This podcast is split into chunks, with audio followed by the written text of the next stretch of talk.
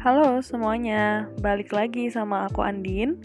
Kali ini aku pengen bahas sesuatu yang paling sering jadi bahan uh, bahasan yang panas gitu ya.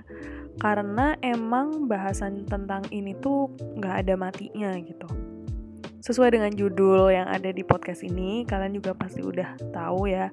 Kalau hari ini aku mau ngebahas tentang financial planning ya terkait dengan hal itulah tentang apa aja yang uh, secara pengalaman pribadi aku ya uh, selama ini sesuai dengan pengalaman pribadi aku selama ini tentang apa sih yang misalnya uh, bisa kita lakukan untuk mengatur keuangan kita sehari-hari gitu. Mungkin teman-teman udah banyak yang follow akun-akun financial planning, financial advisor di Instagram ataupun di Twitter atau suka nonton video-videonya di YouTube. Uh, banyak ya kita eh, nggak uh, perlu sebutin di sini. Di akun-akun tersebut mereka itu sering banget ngasih tips and trick yang buat aku sendiri itu juga bermanfaat dan aku gunakan gitu ya. Aku gunakan juga tips-tipsnya kayak gitu. Nah, uh, sebelum ke sana, menurut aku dalam selama hidup kayaknya setiap orang memang memerlukan uh, uang sekarang ya. Karena kan kita udah nggak hidup di era barter kayak zaman dulu orang butuh garam ditukar sama kambing kayak gitu kan. Ya uh, history of money dulu orang karena barter tuh banyak dirasa nggak adilnya gitu loh. Uh, nuker kambing sama garam itu tuh kayak nggak setimpal aja gitu. Beda kalau misalnya sekarang kita udah pakai uang alat tukarnya ya. Dengan uang kan kita jadi bisa mm, mem, mem, apa ya memberikan nilai yang sama terhadap suatu produk di mata uang tersebut gitu. Jadi kayak uh, aku punya uang seribu bisa ditukar sama satu permen dan ya udah gitu. Uh, aku ti aku tidak akan merasa bersalah uh, atau marah juga kalau misalnya oh ini nilainya nggak sesuai kayak gitu. Karena emang udah ada harganya. Sama yang kedua juga eh, kadang-kadang kalau misalnya di kehidupan yang pakai barter itu kan nggak semua barang itu kita perluin dan susah gitu kan nyarinya. Misalnya uh, aku cuma punya uh, eh, 5 telur dan aku butuh beras tapi nggak ada orang yang punya beras saat itu. Ya aku nggak bisa nukernya gitu. Beda kalau misalnya uh, pakai uang. Kalau misalnya pakai uang oh aku punya uang 5000 ini bisa ditukar apa? Ya udah itu dan orang yang jualan itu juga nggak nggak terlalu butuh sama eh, nggak uh, terlalu butuh sama barang yang kita punya misalnya. Tapi dengan uang dia bisa menggunakannya untuk hal yang lainnya kayak gitu. Sejarah singkatnya mungkin ya. Uh, yang kita semua udah tahu sih sebenarnya. Oke okay. terus uh, kenapa sih kok kita perlu banget untuk membahas tentang uang ini? Menurut aku uh, selama kita hidup kayaknya memang uh, di di era sekarang ya kayaknya uang itu masih belum bisa terpisahkan dari kehidupan kita kayaknya hampir semua yang kita gunakan sehari-hari itu uh, kita dapetin dengan cara uh, menukar barang tersebut dengan uang yang kita punya. Walaupun dalam uh, kasus-kasus tertentu nggak kayak gitu juga. Ada yang tetap barter uh, de dengan sesuatu ya. Misalnya kita jual apa tuker apa dengan apa dan sebagainya tapi kan secara general secara keseluruhan secara umum kita tuh masih menggunakan uang untuk sebagai alat transaksi sehari-hari kayak gitu dan walaupun tujuan uang itu pada awalnya uh, sebagai alat transaksi sehari-hari, semakin dunia ini berkembang, kayaknya juga semakin berkembang juga gitu si fungsinya uang ini. Jadi macem-macem nggak harus selalu kita pakai untuk kebutuhan sehari-hari gitu, tapi juga uh, pada akhirnya kita uh, menyimpannya dari tabungan terus habis itu kita menggunakannya sebagai uh, alat investasi dan lain sebagainya. Yang instrumen investasinya itu juga ada banyak banget gitu ya. Nggak mesti dalam bentuk uang ada emas perhiasan gitu ya berlian lah mungkin atau rumah uh, atau juga uh, misalnya kayak apa ya yang bisa jadi tanah gitu. Misalnya. Nah, berhubung hidup kita itu masih sangat berkaitan erat dengan uang, kecuali uh, teman-teman hidup dan benar-benar bisa lepas dari uang dengan bikin uh, apa namanya menanam tanaman untuk makan sendiri dan nggak butuh bayar sekolah dan sebagainya itu itu bisa gitu. Tapi uh, berhubung secara umum masyarakat kita di Indonesia itu masih butuh uang ya menurut aku di situlah juga kita perlu tahu bagaimana cara mengelola uang ini gitu. Karena ada pepatah kali ya yang ngomong bahwa kayak hmm, hidup ini kita yang punya uang kita yang harus bisa handle uangnya jangan sampai uangnya itu yang handle kita gitu. Jangan sampai uangnya justru yang menggerakkan kita. Jangan sampai kita yang diatur sama uangnya. Kayak gitu. Jadi karena uang itu sebagai alat ya manusianya yang harus lebih smart dari uangnya. Jangan uangnya yang jadi bikin kita uh, keblinger kayak gitu ya. Kalau misalnya bahasa Jawanya gitu. Pertama syarat untuk uh, bisa uh, mengatur keuangan tentu aja emang harus ada uangnya yang perlu diatur dulu ya gitu. Tapi secara keilmuan uh, mau ada atau enggak, mau jumlahnya dikit atau banyak, kayaknya uh, kita tetap butuh tahu sih uh, gimana caranya untuk uh, belajar mengatur keuangan ini gitu. Oke, udah cukup panjang ya intronya. Uh, di sini aku mau kasih yang biasanya aku gunakan gitu sebagai acuan untuk uh, melakukan uh, pengaturan finance, uh, manajemen keuangan kayak gitu. Nah, sebelum kita udah mikir, oh ya mau mau bikin alokasi A, B, C, D, E, uh, kita mau bikin tujuan jangka panjang, aku mau beli tanah, aku mau beli sawah, aku mau bikin kos-kosan lima lantai dan sebagainya sebelum memulai ke situ, sebaiknya hal pertama yang dilakukan itu adalah financial cash flow check gitu. Jadi dari kita semua itu perlu tahu dulu sebenarnya kita sekarang itu ada di sisi mana. Seberapa banyak uh, aset atau uang yang kita punya, seberapa besar kekayaan kita gitu ya apakah uh, kita punya cash terus habis itu tapi kita juga punya aset uh, misalnya sepeda motor terus habis itu uh, rumah atau misalnya kita belum punya itu semua gitu. Kita punya yang kita punya itu mungkin gaji.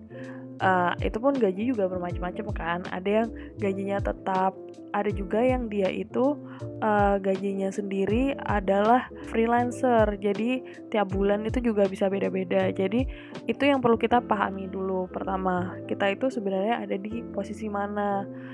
Apakah kita selalu rely on pendapatan tetap setiap bulan atau enggak kemudian yang kedua apakah kita tuh punya hutang atau enggak hutang yang berjalan punya cicilan atau enggak. Nah, hal-hal kayak gitu itu yang harus jadi pondasi dulu buat kita. Sebenarnya kita itu ada di keadaan mana saat ini. Apakah kita udah cukup sehat kondisi keuangannya atau belum? Gimana sih kita bisa tahu um, kondisi ini sehat atau enggak keuangan kita? Kalau misalnya uh, dari rumus-rumus yang ada itu tuh ada lima hal yang bisa kita uh, lakukan. Yang pertama itu adalah menghitung net worth. Net worth itu atau kekayaan bersih itu cara ngitungnya gampang banget. Jadi total aset, total aset itu baik dari total cash, total tabungan, total uh, semua semua semuanya dikurangi dengan total utang jadi itu akan ketemu kekayaan bersih kita itu berapa kayak gitu. Kemudian yang kedua uh, adalah investment ratio. Berapa sih uh, besaran investasi kita per penghasilan? Misalnya, uh, aku punya gaji satu bulan itu 2 juta. Berapa total invest uh, investmentnya yang misalnya udah aku lakukan? Oh, ternyata aku investasinya itu sebulan 200 ribu ya udah berarti 200 ribu dibagi 2 juta berarti aku sudah melakukan investment ratio 10% kayak gitu kemudian yang ketiga adalah investasi to net worth ratio yaitu menghitungnya adalah total investasi secara keseluruhan dibagi dengan net worth atau kekayaan bersih kita. Kayak gitu ya. Terus itu yang keempat adalah income ratio atau rasio penghasilan. Nah, ini adalah total penghasilan rutin per bulan per pengeluaran rutin per bulan. Misalnya kayak tadi, gaji aku itu 2, 2 juta. Pengeluaran aku yang wajib harus dikeluarkan setiap bulan itu ada uh, misalnya satu setengah juta. Jadi income ratio aku adalah 2 juta per 1 juta 500 kayak gitu. Jadi uh, ada berapa 4 per 3 ya? Kayak gitu 4 per 3 atau satu setengah. Kemudian yang terakhir adalah uh, debt to asset ratio atau utang uh, dan rasio utang ke aset yaitu total uang per total aset. Lima rumus tadi tuh kayaknya masih ini ya terlalu terlalu untuk teman-teman yang misalnya udah lengkap punya aset dan apa dan lain sebagainya mungkin itu bisa digunakan semua. Tapi kalau misalnya enggak kita bisa pertama ngitung dulu net worth-nya atau kekayaan bersih kita saat ini. Kemudian yang kedua adalah um, berapa sih uh, kira-kira investment ratio-nya kita kemudian uh, income ratio-nya kita gitu. Nah kalau misalnya udah tahu kita jadi uh, kurang lebih tahu ya besaran-besarannya. Pertama itu yang harus kita tahu banget itu adalah besaran pengeluaran rutin tiap bulan. Apa aja sih yang termasuk dalam pengeluaran rutin tiap bulan? Yang pertama, misalnya teman-teman masih mahasiswa dan uh, jauh dari rumah, berarti misalnya ngekos gitu ya, tinggalnya ngekos. Kos itu adalah uh, pengeluaran rutin yang harus dikeluarkan tiap bulan wajib karena kalau nggak bayar nanti nggak bisa tinggal di mana gitu kan. Jadi uh, besarannya itu adalah besaran pengeluaran rutin tiap bulan pertama. Kemudian yang kedua adalah biaya makan. Ya pasti dong kita semua manusia masih butuh makan. Nggak mungkin juga dalam satu bulan kita puasa terus dan nggak makan sama sekali gitu. Jadi uh, kita harus cek dulu. Kalau misalnya teman-teman udah rajin nyatet kita bisa cek dari tiga bulan atau sampai enam bulan uh, ke belakang berapa sih kira-kira per bulan itu rata-rata kita ngeluarin uang untuk makan. Nah dari situ nanti kita bisa tahu uh, misalnya oh untuk makan aku habis sekitar satu juta satu bulannya. Jadi uh, uang satu juta itu adalah tambahan dari pengeluaran rutin wajib.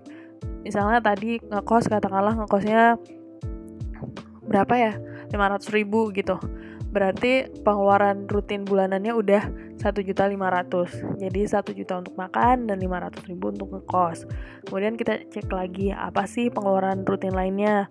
Oh ya bayar listrik kemudian misalnya kalau kalau bawa kendaraan sendiri beli bensin misalnya.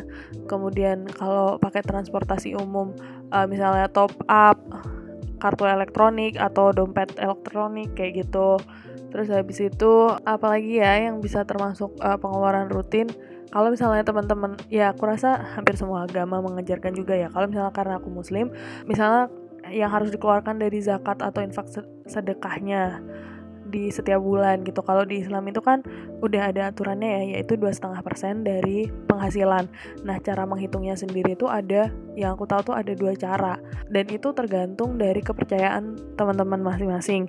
Ada yang menghitungnya itu eh, dua setengah persen dikalikan total pengeluaran uh, atau total biaya hidup kita per bulan. Misalnya gajinya katakanlah 5 juta, tapi uh, total biaya hidupnya cuma 4 juta, berarti ya 2,5% kali 4 juta. Kayak gitu. Tapi ada juga yang uh, menghitungnya adalah 2,5% dikali pendapatan bersih setiap bulan. Jadi 2,5% dikali 5 juta kayak gitu. Dan itu aku kembalikan lagi ke teman-teman gimana caranya. Kalau misalnya teman-teman yang uh, Nasrani, Katolik, Kristen gitu, ada persepuluhan dan lain sebagainya, ya itu uh, menurut aku juga sebagai salah satu pengeluaran wajib setiap bulan gitu ya, itu masuk hitungannya. Kemudian pakai kuota, beli pulsa terus habis itu bayar asuransi misalnya, bayar asuransi kesehatan dan lain sebagainya. Nah, udah teman-teman udah rinci semua itu apa aja items-items di dalamnya. Kalau udah di total berapa banyaknya kayak gitu. Kalau misalnya udah tahu angkanya, kita cek rasionya dari total pendapatan kita tiap bulan. Uh, ini tentu lebih enak kalau bagi kalian yang udah punya gaji tetap gitu ya misalnya atau pemasukan tetap. Tiap bulan rata-ratanya berapa? Misalnya rata-ratanya 5 juta uh, ya udah. Misalnya total yang harus rutin keluar tadi misalnya 3 juta ya udah berarti segitu. Kalau misalnya freelancer kita bisa ambil rata-ratanya dalam waktu satu tahun misalnya kalau misalnya kan freelancer kadang-kadang bisa dapat banyak banget kadang-kadang misalnya kurang. Nah kita tuh ambil rata-ratanya biar nanti kalau pas banyak banget itu kita nggak overspending tapi pas kurang kita juga jadi nggak kesusahan kayak gitu.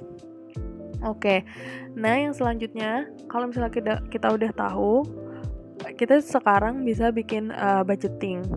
Kalau menurut aku ada banyak banget ilmu berapa kalau misalnya ada yang nanya berapa sih persentase yang paling tepat untuk kita membuat budgeting dalam satu bulan kayak gitu. Ini bisa beda-beda tentu nggak bisa disamain tiap orang. Kalau misalnya ada yang gajinya 2 juta dengan yang gajinya 10 juta itu tuh bisa beda pengeluarannya. Misalnya kalau 2 juta ya kita bisa aja yang di harus keluar dalam satu bulan itu satu setengah juta berarti kan udah 75% dari total pendapatannya Terus habis itu kalau yang 10 juta katakanlah dia setiap bulan itu habis 5 juta untuk spendingnya berarti 50% dari total pendapatannya. Dan rasio-rasio itu tuh kita sendiri yang tahu. Pertama yang penting apa yang harus kita keluarkan tiap bulan itu uh, udah udah firm gitu ya udah udah tahu kira-kira berapa. Nah kalau misalnya yang uh, moderat gitu ya nilainya yang masih rata-rata, kalau misalnya menurut aku sih yang paling sering umum dilakukan itu adalah total biaya hidup kita dalam satu bulan itu kalau bisa nggak lebih dari 50% dari total pendapatan misalnya uh, eh, 5 juta ya dua setengah juta aja yang dipakai untuk keluaran waj uh, dikeluarkan wajib gitu. Jadi kalau misalnya uh, tapi kan aku pengen makan ini makan itu makan ini makan itu gitu ya. Ya itu disesuaikan lagi sama budgetnya. Balik lagi ada nggak uangnya dan sebagainya kayak gitu Oke, kalau misalnya udah tadi 50% untuk biaya hidup rutin, sisa 50%-nya untuk apa dong gitu. Nah, ini juga banyak banget yang yang ini tuh angkanya tuh fleksibel banget. Jadi bisa bisa banget untuk diotak-atik dan masing-masing orang itu beda gitu. Ada yang uh, biasanya tuh kan pembagiannya tuh kalau yang angkanya moderat maksudnya angka rata-rata yang sekitar kisaran berapa ya mungkin katakanlah hmm, dari 3 jutaan uh, sampai 10 juta mungkin itu masih pakai uh, ini 5 3 2 jadi 50% tadi untuk biaya hidup 30 persennya ini ada yang dipakai untuk lifestyle atau untuk jajan atau untuk entertainment. Jadi misalnya teman-teman satu langganan Netflix langganan view terus habis itu beli skincare apa namanya misalnya nonton hangout sama teman-teman ya udah pakai budget dari situ. Itu ada yang pakai uh, budget entertainmentnya tuh 30% dari situ. Tapi ada juga ya kan masih ada sisa 20% nih. Pertama aku jelasin itu dulu ya. Nah sisa 20% itu orang-orang biasa pakai untuk investment. Baik nabung, uh, reksadana, beli emas dan sebagainya kayak gitu. Tapi ada juga yang dibalik. Jadi ada yang dia cuman maunya aku tuh jarang banget kok keluar-keluar gitu uh, jarang banget makan di luar jadi kayaknya buat aku uh, biaya entertainmentnya 20% cukup gitu. Jadi aku mau nabungnya 30% kayak gitu. Itu juga bisa dan itu beda-beda tentunya bagi setiap orang. Makanya pertama yang harus kita lakukan tadi adalah pengecekan kondisi finansial kita saat ini itu ada di mana kayak gitu. Dan kedua adalah pengeluaran pengeluaran wajibnya. Oh iya kayak cicilan mobil cicilan rumah itu tuh termasuk pengeluaran wajib. Jadi itu apa ya hutang berjalan ya itu.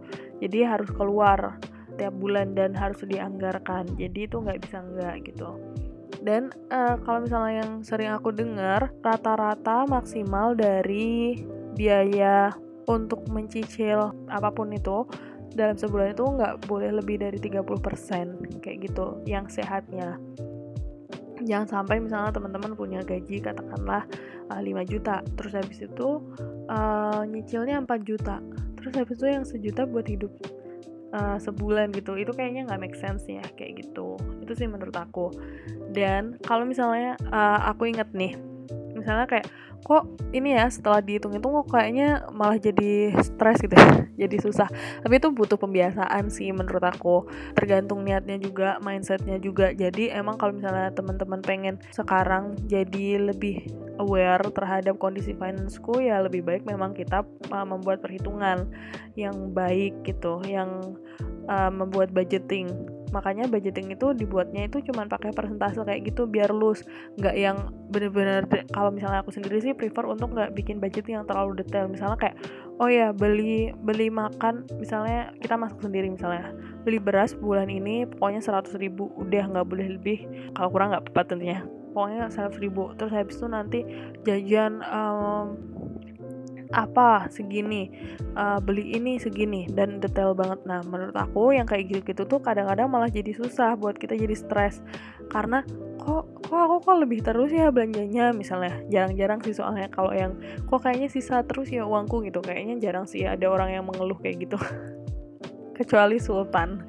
Tapi uh, rata-rata orang tuh mengeluh kok kayaknya aku overspending terus ya? Kok kayaknya budgetku tuh nggak terlalu masuk ya? Gitu. Karena mungkin kita tuh terlalu terlalu rigid terlalu strict sama sama budgeting allocationnya dari kita sendiri kayak gitu.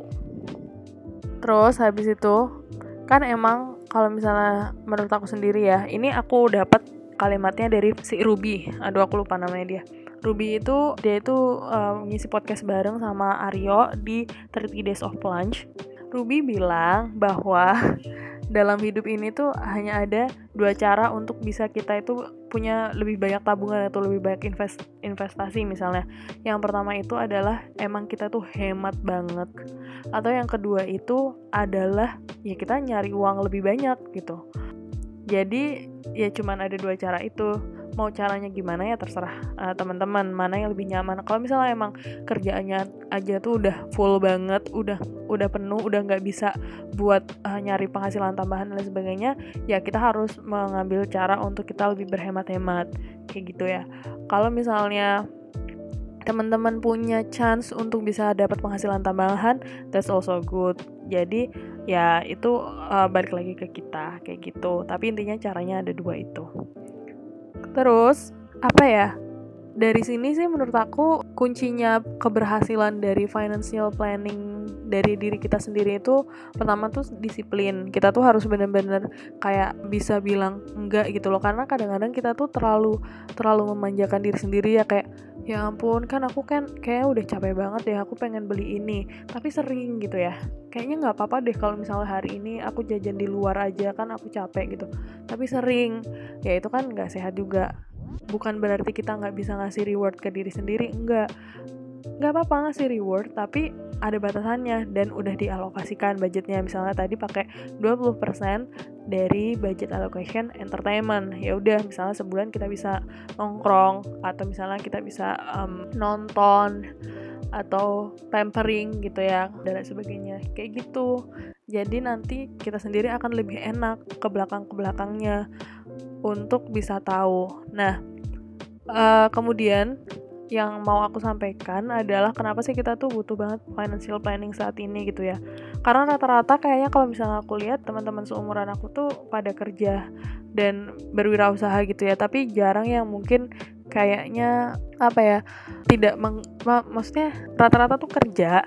Jadi pasti uh, penghasilannya itu ya didapatkan dari dari bekerja dari gaji gitu. Jadi memang itu yang harus diatur tiap bulannya kayak gitu dan kalau misalnya kita nggak pinter-pinter manage-nya itu menurut aku uh, mungkin bisa jadi masalahnya nggak nggak ada saat ini tapi bisa jadi di masa depan gitu. Karena kita kayak misalnya di kondisi corona lah di kondisi corona itu bener-bener nggak ada yang nggak ada yang expect bah bahwa dia misalnya jadi uh, dipotong gajinya terus habis atau yang sorry to say yang bener-bener sampai misalnya harus di cut off gitu ya sama perusahaannya jadi nggak punya nggak punya pemasukan tetap lagi gitu. Kalau misalnya teman-teman nggak punya nggak punya um, perencanaan keuangan yang baik pasti di saat di cut off itu juga di saat itu juga kita bingung. Dan itu malah bikin nggak sehat juga gitu.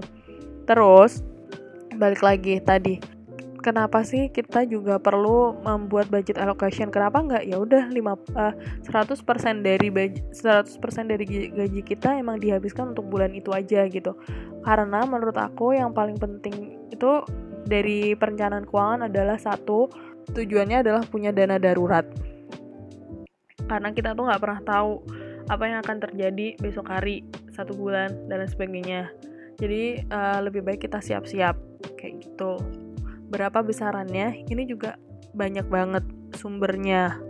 Beda-beda ada yang besarannya adalah tiga kali dari biaya hidup kamu ada yang 6, 6 kali dari biaya hidup ada juga yang 12 kali.